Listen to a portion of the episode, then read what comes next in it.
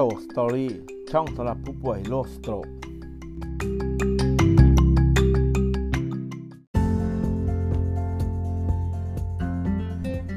สวัสดีครับมาพบกับผมนะครับ อีกตอนหนึ่ง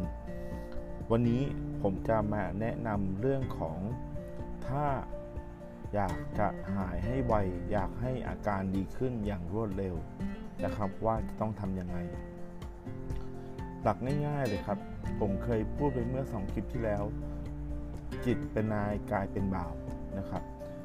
ถ้าจิตเราดีโอกาสที่เราจะหายและฟื้นตัวได้เร็ว มันก็ยิ่งมีมาก อันนี้ผมสังเกตจากตัวผมเองนะครับ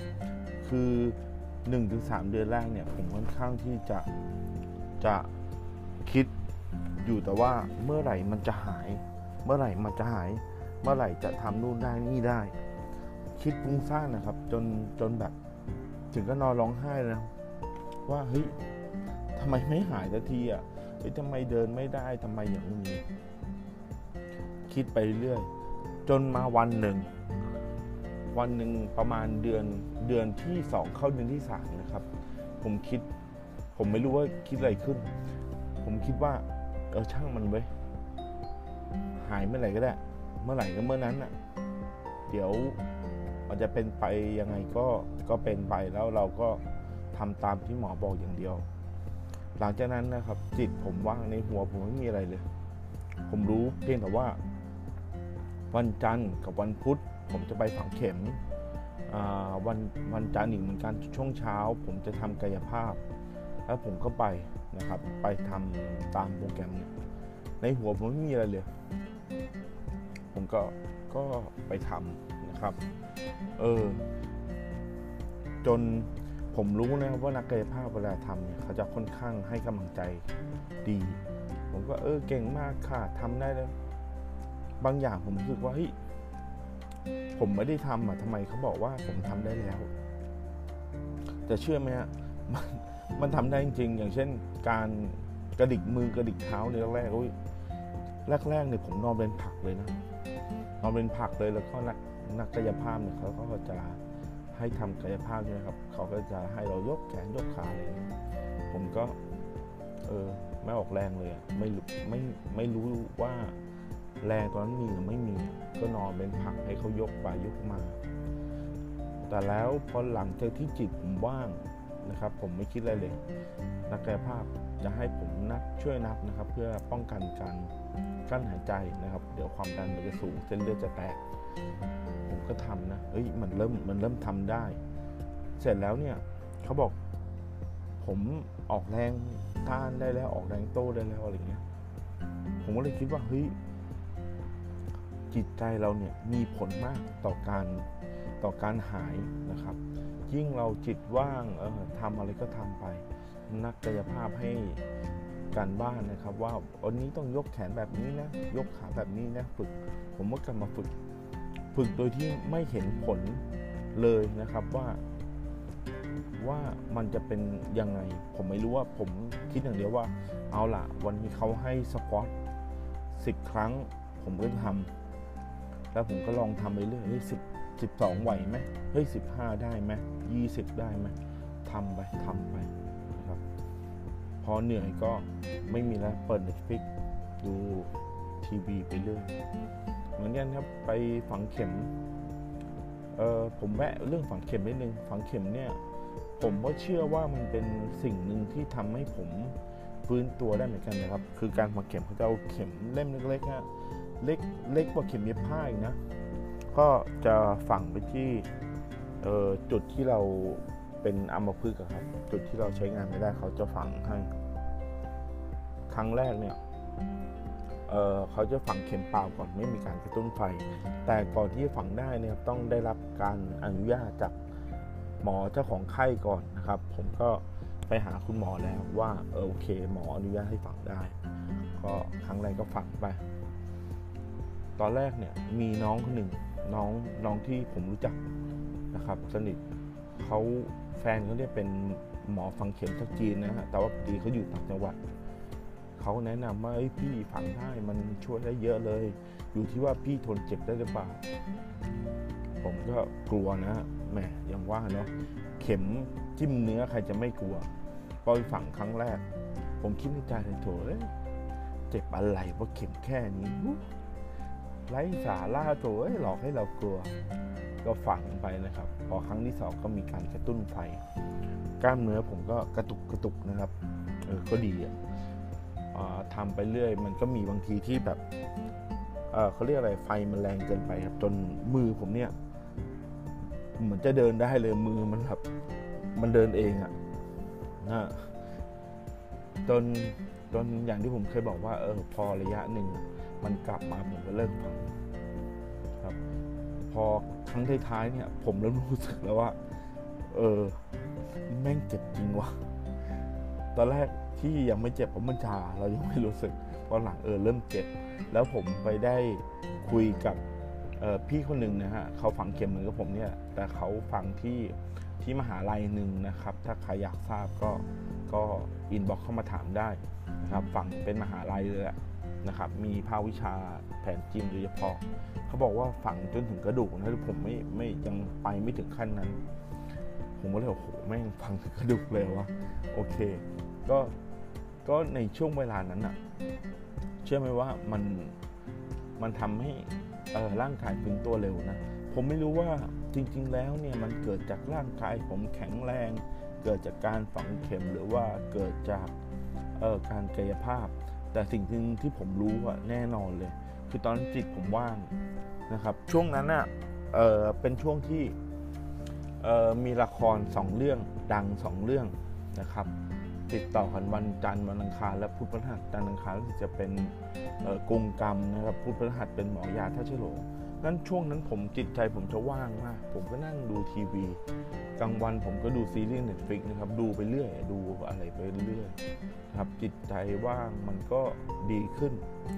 สิ่งต่อมาผมเองเนี่ย ไม่เคยอ่อนแอให้ใครเห็นนะครับ ไม่เคยอ่อนแอให้ใครเห็นแล้วเราก็ พอมาวันหนึ่งที่เราตกอยู่ในภาพแบบนี้นะเราก็ไม่อยากใครเห็น นั้นผมผมจากเมื่อคลิปที่แล้วผมบอกว่าอย่างแรกคือเราต้องยอมรับสภาพตัวเองให้ได้ก่อน ผมก็ยอมรับว่าผมป่วย ผมจะต้องเป็นไอเป๋หรือเป็นคนเป็นอัมพฤกษ์ผมเริ่มเดินออกไป พบคนมากขึ้น ผมเริ่มใช้ชีวิตด้วยตัวเอง แต่แต่ก่อนแฟนผมจะต้อง นั่งแท็กซี่นะไปส่งผมที่กายภาพหรือฝังเข็ม หลังจากนั้นผมพอผมเริ่มเดินได้ไม่เท้าอันหนึ่ง ผมบอกแฟนว่าไม่ต้องละเพราะว่าแท็กซี่เดี๋ยวนี้ค่อนข้างที่จะเรียกง่ายใช่ไหมผ่านแอปพลิเคชันในมือถือ ผมก็เริ่มเริ่มไป ผมก็เริ่มปฏิสัมพันธ์กับคนมากขึ้น เริ่มรับฟังมากขึ้น แล้วก็ได้เห็นคนนั้นคนนี้ แต่ว่าเราเราก็แค่ฟังนะครับ แล้วก็ เอามาวิเคราะห์บ้าง ว่าอะไรยังไง อย่าไปเชื่อใครทั้งหมดนะคนอันนี้อย่างหนึ่งที่ผมจะบอกว่า คนหลายคนอะเขาหวังดีกับเรานะ แต่ว่าสิ่งที่สิ่งที่คำพูดที่เขาพูดกับเราเนี่ยบางทีเราเอามาคิดแล้วมันทำร้ายเรา อย่างที่เคยบอกไปว่าเออคนนั้นเป็นเท่านี้เดือนหายแล้วนี่สามเดือนคนนี้เป็นหนึ่งอาทิตย์ครับไอสิ่งพวกนี้มันทำร้ายเรา หรือแม้แต่คำง่ายๆนะครับคำ เช่น เออสู้ๆนะพี่ เออ มึงไม่รู้หรอกว่ากูสู้แค่ไหน การที่กูจะเดินไปเข้าน้ำเดินไปฉี่ทีหนึ่งอะว่ากูต้องใช้แรงแค่ไหน หรือไม่หรืออีกคำหนึ่งเช่น หายเร็วนะพี่ เราอยากบอกเขาว่า น้องครับพี่อยากจะหายจะขาดอยากจะวิ่งเลย และและคำนี้นะ เวลาเดินเดินไปเจอคนบางที เอ้าทำไมเดินงนี้ล่ะวิ่งสิวิ่งสิ บางทีก็อยากพูดอย่างนี้เราวิ่งพ้องเดินยังไม่ได้เลย แต่ว่าต้องเข้าใจว่าเจตนาเขาอะอยากให้กำลังใจเรา แต่ว่าบางอย่างมันกดดันเรานะครับ และคำพูดตอนที่ผมไปทำงานแรกๆนะคำพูดที่เจอบ่อยมาก เอ้ามาทำงานแล้วเหรอแหมทำมาไม่ได้มึงจะเห็นกูไหมเนี่ย หรืออีกคำหนึ่งอีกคำถามนี้ก็ถามนะเป็นไงบ้าง ผมอยากจะบอกเขาว่า กลัวอธิบายไม่ถูกหรอก มึงลองเป็นเองสักข้างไหมล่ะ มึงจะได้เข้าใจ อะไรแบบนี้นะครับ สิ่งเหล่านี้ แต่ผมอยากให้ทุกคนคิดว่ามันเป็นเรื่องตลกที่เออขำๆเข้ามาในชีวิต แล้วผมก็ยังเชื่ออยู่ว่าสักวันหนึ่งผมจะหายถึงถึงตอนนี้นะฮะร่างกายเนี่ยผมสามารถกลับมาที่ 85%แล้วครับแต่ที่คุยหมอหมอบอกว่ากลับมาที่ 85%แต่ว่าคำว่า 85 เนี่ย ผมยังไม่สามารถขึ้นบันไดโดยโดยที่ไม่ต้องจับนะครับได้ผมยังไม่ทำไม่ได้นะครับ แต่ว่าถ้าบันไดมีราวขึ้นได้ ถามว่าเคยขึ้นบันไดแบบไม่มีที่จับไหมขึ้นได้นะครับ ผมก็เดินเอียงข้างแบบเป็นปูเลยอะ่ะไม่มีไม่มีใครอยู่แถวนั้นให้เราช่วยด้วย แบบขอความช่วยเหลือใครไม่ได้นะครับ ผมก็ใช้สติปัญญาแล้วเนี่ย เออทำยังไงว่าจะให้เราเซฟให้เราปลอดภัยที่สุดก็ทำได้นะครับ ไม่มีอะไรยาก ผมเชื่อว่าถ้าคนเราแม่งไปดวงจันทร์ได้เนี่ยไอการที่คนไปเอามาพึ่งเดินลงบันไดแม่งไม่ใช่เรื่องยากหรอกครับทำได้แน่นอนนะแล้วอย่างที่บอกว่าการที่เราได้พูดคุยสนทนากับคนอื่นเนี่ยมันก็ทำให้จิตใจเราดีขึ้นนะครับ ดีขึ้นค่อนข้างมากเลย แล้วการที่ได้เดินออกกำลังกายนิดๆหน่อยๆนะครับ มันก็เป็นความท้าทาย มันมันเป็นไปไม่ได้หรอกครับ ที่จะห้ามไม่ให้ล้ม หรือว่าไม่ให้เกิดอุบัติเหตุ เพราะว่าเราเองยังไม่สมบูรณ์เนี่ยแต่ว่าอย่าไปกลัวมันครับไหนๆมันเป็นอย่างนี้แล้วมันเท่ากับตายไปครึ่งแล้วอะ่ะมันไม่มีอะไรแย่ไปกว่านี้แล้ว นั้นก็พยายามออกกำลัง ถ้าทางที่ดีนะครับถ้าให้ผมแนะนำนะก็ควรจะไปเดินแถวสนามหญ้าก็ดีนะครับ เพราะว่ามันล้มมันจะนุ่มหน่อยแต่ว่าแถวบ้านผมเองก็ไม่มีสนามหญ้านะครับก็ แล้วผมล้มเนี่ยเชื่อไหมที่เดิมนะครับสองครั้งนะครับ ก็คือหน้าบ้านผมเองเออครั้งแรกผมไปห้างเนาะกลับมาลงจากแท็กซี่ ก็เดินเฉยๆเนี่ยเดินเดินมีไม้เท้าด้วยนะ เดินเพื่อจะเข้าบ้านก็ล้มอีกครั้งหนึ่งคือไปทำงาน ไปทำงานวันแรกเลย ผมก็โบกแท็กซี่เอาเรียกแท็กซี่ แล้วก็ที่มาแล้วก็ดีใจเนาะแท็กซี่มาก็จะเดินไม่ขึ้นมันก็ล้มนะครับนั่นเป็นสองครั้งที่ผมล้มเออก็มันก็เหมือนตอนเด็กที่เราล้มแหละครับ มันก็เจ็บแต่มันไม่ถึงตายหรอกแต่ว่านั่นก็โชคดีนะที่ว่าเออตอนล้มเราก็ อืม ถ้าเป็นสมัยก่อนเขาเรียกอะไร เก็บของหัวเข่าอะ่ะ แล้วก็ล้มพยายามเซฟตัวเองนะครับ ผมเน้นย้ำเลยนะสำหรับ EP นี้ผมอยากให้ทำจิตใจให้ว่าง อย่าไปกดดันตัวเองนะครับ คนอื่นกดดันมันก็พอทนอยู่แล้ว อย่าไปกดดันตัวเอง เพิ่มเข้าไปไม่อย่างนั้นเนี่ย ผมผมบอกไปข้างต้นนะ เมื่อสองคลิปที่แล้วว่า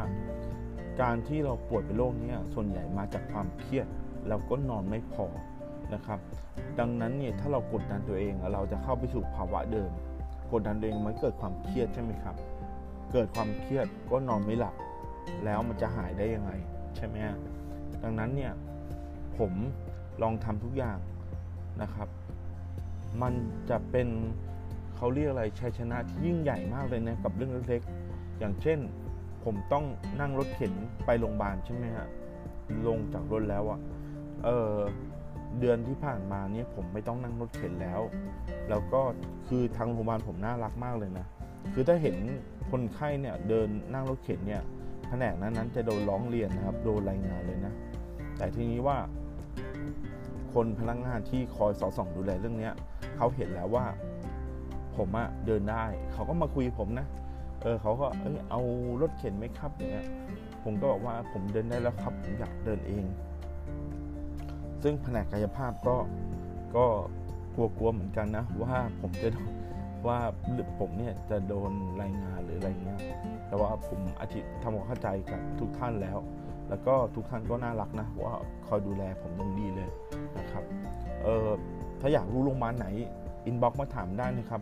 ผมบอกเลยว่าผมใช้สิทธิประกันสังคมนะครับ แล้วก็เรื่องนี้คือว่า เป็นโรงพยาบาลประกันสังคมที่ผมว่าดีที่สุดเท่าที่เท่าที่ผมรู้มานะครับ ในคนรอบตัวผมที่ป่วยเเป็นโรคใดต่างๆ แล้วก็ไปเข้าโรงพยาบาลที่มีชื่อเสียงราคาแพงกว่านี้ก็ก็ไม่ก็ไม่ไม่ดีเท่านี้นะฮะแล้วแต่ก่อนผมเองก็เคยเข้าโรงพยาบาลเอกชนนะตอนนั้นเออยังมีอาชีพเป็นเป็นโค้ชเทนนิสอยู่นะครับ เราไม่มีประกันสังคมเราจ่ายเองอะ่ะก็ไปโรงพยาบาลที่ว่า ดีนะเอกชนนะแต่เขายังไม่ดีเท่าโรงพยาบาลปัจจุบันที่ผมรักษา แล้วก็ ผมผมชอบความใส่ใจทุกๆอย่างของโรงพยาบาลนี้เลย เออ ดีมากๆจริง ผมก็ถือว่า เออ ในความโชคร้ายมันก็ก็มีความโชคดีอยู่นะครับอย่าลืมนะครับ อย่าเครียดปล่อยใจให้ว่าง เออผมผมยอมเสียค่าบริการNetflix อะ ขอโทษที Netflix นะครับ เพื่อดูซีรีส์ดูละคร เพื่อให้จิตใจว่างแล้วก็ เออแรก ๆ เลย แฟนผมอะแฟนผมก็บังคับให้ผมซื้อแท็บเล็ตนะครับ ผมก็ซื้อแท็บเล็ตมา แล้วก็ผมถามว่า เออ จะให้ซื้อมาทำอะไรเนี่ย มือก็ใช้ได้ข้างเดียว มันจะได้ตังค์แฟนผมบอกว่า เออเธอจะโหลดเกมมาไว้เลย โอ้ยบ้าเหรอคนป่วยอย่างนี้จะให้เล่นเกมเขาก็เขาก็บังคับนะว่าผมให้ผมเล่นเกมผมก็เล่น แต่ว่าเกมให้เป็นเกมง่ายๆนะครับ เพื่อให้เราได้ฝึกใช้ทักษะใช้สมอง เพราะอย่าลืมว่าเส้นเลือดสมองตีมเนี่ยมันเกี่ยวกับสมอง บางคนอาจจะเอออาจจะเขาเรียกอะไรนะ เบอร์เบอร์งงงมึนมึนอะก็ก็ให้ฝึกใช้สมองนะครับง่ายๆเรื่อย ๆ มันจะได้กลับมาอีกครั้งนะครับ ซึ่งตอนนี้เออผมว่าสมองผมอะกลับมาร้อยเปอร์เซ็นต์แล้ว คือสามารถคิดวิเคราะห์อะไรพวกนี้เหมือนเดิมอย่างที่ก่อนป่วยเป็นยังไงผมคิดได้เหมือนเดิมแล้วนะครับ แต่ว่าเรื่องของการสื่อไปถึงไปถึงอวัยวะต่างๆ ที่มันเคยควบคุมเนี่ยอาจจะ อาจจะยังไม่ร้อยเปอร์เซ็นต์นะครับ แต่ว่าได้ใช้งานก็ดีขึ้นนะครับ นั้นโรคนี้มันมันหายได้นะครับ ทุกคนชอบพูดเหมือนกันว่า มันหายมันหายไม่ร้อยเปอร์เซ็นต์นะครับ แต่ว่าประมาณ 85%เนี่ยแต่ผมเชื่อว่าหลังจาก 85 ขึ้นไปถึงร้อยเนี่ย มันอยู่ที่ตัวเราและจิตใจนะครับ ว่า เราจะพามันไปถึงจุดนั้นได้ยังไงนะครับ แล้วผมเห็นหลายคนน่ะที่เขาเคยเป็นนะครับ เคยเป็นแบบหนักๆอาการเหมือนผมเนี่ย แล้วทุกวันนี้คือถ้าเราไม่สังเกตเนี่ยไม่รู้เลยว่าเขาเป็น ดังนั้นมันหายได้แน่นอนนะครับ ไม่ต้องกลัว ใจเย็นๆนะครับ อย่าไปกดดันตัวเอง อย่าไปทำให้มันป่วยเพิ่มนะครับ แล้วก็ แล้วก็ใช้ชีวิตให้มีความสุข สุดท้ายผมจะพูดในวันนี้นะครับ ผมจะบอกว่าผมป่วย วันที่ผมป่วย ผมมีความสุขกว่าตอนไม่ป่วย เพราะว่าแต่ก่อนผมใช้ชีวิตแบบไม่ไม่ดูแลตัวเองแล้วมันก็ป่วยใช่ไหมฮะทุกวันนี้ป่วย มีคนหลายคนน่ะแต่ก่อนไม่เคยมองหน้ากันหรือว่าแค่เจอหน้ากันเฉยแต่วันนี้ผมป่วยนะ มีหลายคนยิ้มให้ผม หลายคนถามว่าเป็นไงบ้างคะ เออดีขึ้นเนาะ เดินเร็วขึ้น ผมได้คุยกับคนที่ผมไม่รู้จัก แต่ก่อนเนี่ยผมจะเป็นคนที่ค่อนข้าง เออมีนิสัยผมไม่รู้อธิบายว่าอะไรดีเรียกว่ากวนตีนแล้วก็ยิงพยองนะครับเรียกอย่างนี้แล้วกัน แล้วก็พอวันนี้เราอาจจะต้องขอความช่วยเหลือใครเราก็จะลดความยิงพยองลงมา แล้วก็ เดินหน้ายิ้มครับ เดินฉีกยิ้มไปให้ทุกคน ทักทายทุกคนเลยทำตัวเหมือนเราเป็นเเจ้าหญิงดิสนีย์เลยครับ เดินในในสวนนะครับ เพราะว่าวันหนึ่งที่เราไปล้ม เราอาจจะต้องขอความช่วยเหลือคนเหล่านั้นนะครับ ให้เขาประคองเราขึ้นมาก็ได้นะครับ คิดดีชีวิตมันก็ดีครับ ทุกวันนี้เนี่ยผมใช้เงินนะ ไปทำงานนะ แค่วันละ 40 บาท คือทานข้าวอย่างเดียว กาแฟก็มีคนแฟนชงให้นะครับ ตอนเช้าผมผมเอ่อลงทะเบียนเออเอ่อในกาแฟโดยที่กุโต้นะผมขออนุญาตคือเขาไม่ได้เป็นสปอนเซอร์หรอกแต่ว่าผู้ได้ฟังเฉยว่า พอดีมันมีโปรโมชั่นนะครับว่าเออซื้อกาแฟ 12 เดือนนะ เราได้เครื่องฟรีกาแฟเดือนละ 800 กว่าบาท ผมก็เลยซื้อมา 800 นิดๆเองนะครับไม่ไม่850 ประมาณเนี้ยก็ก็พอกิน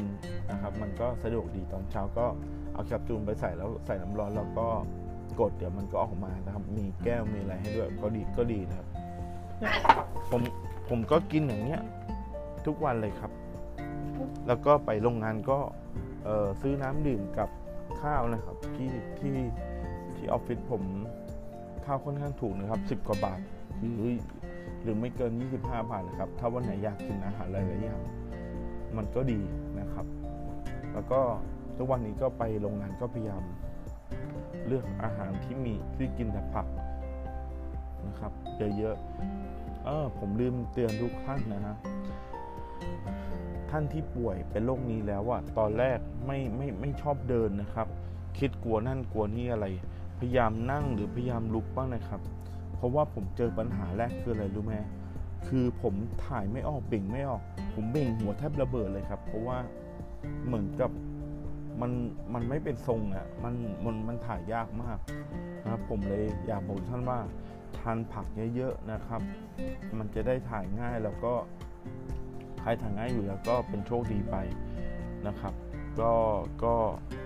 พยายามกินอะไรให้พยายามลุกเดินนั่งบ่อย ๆนะครับ มันจะได้ มันจะได้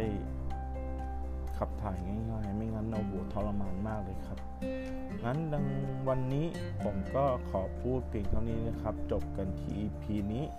แบบนี้แล้วก็เดี๋ยว EP หน้าผมก็จะพูดเรื่องเรื่องเรื่องต่อๆไปอีกนะครับ ขอบคุณครับ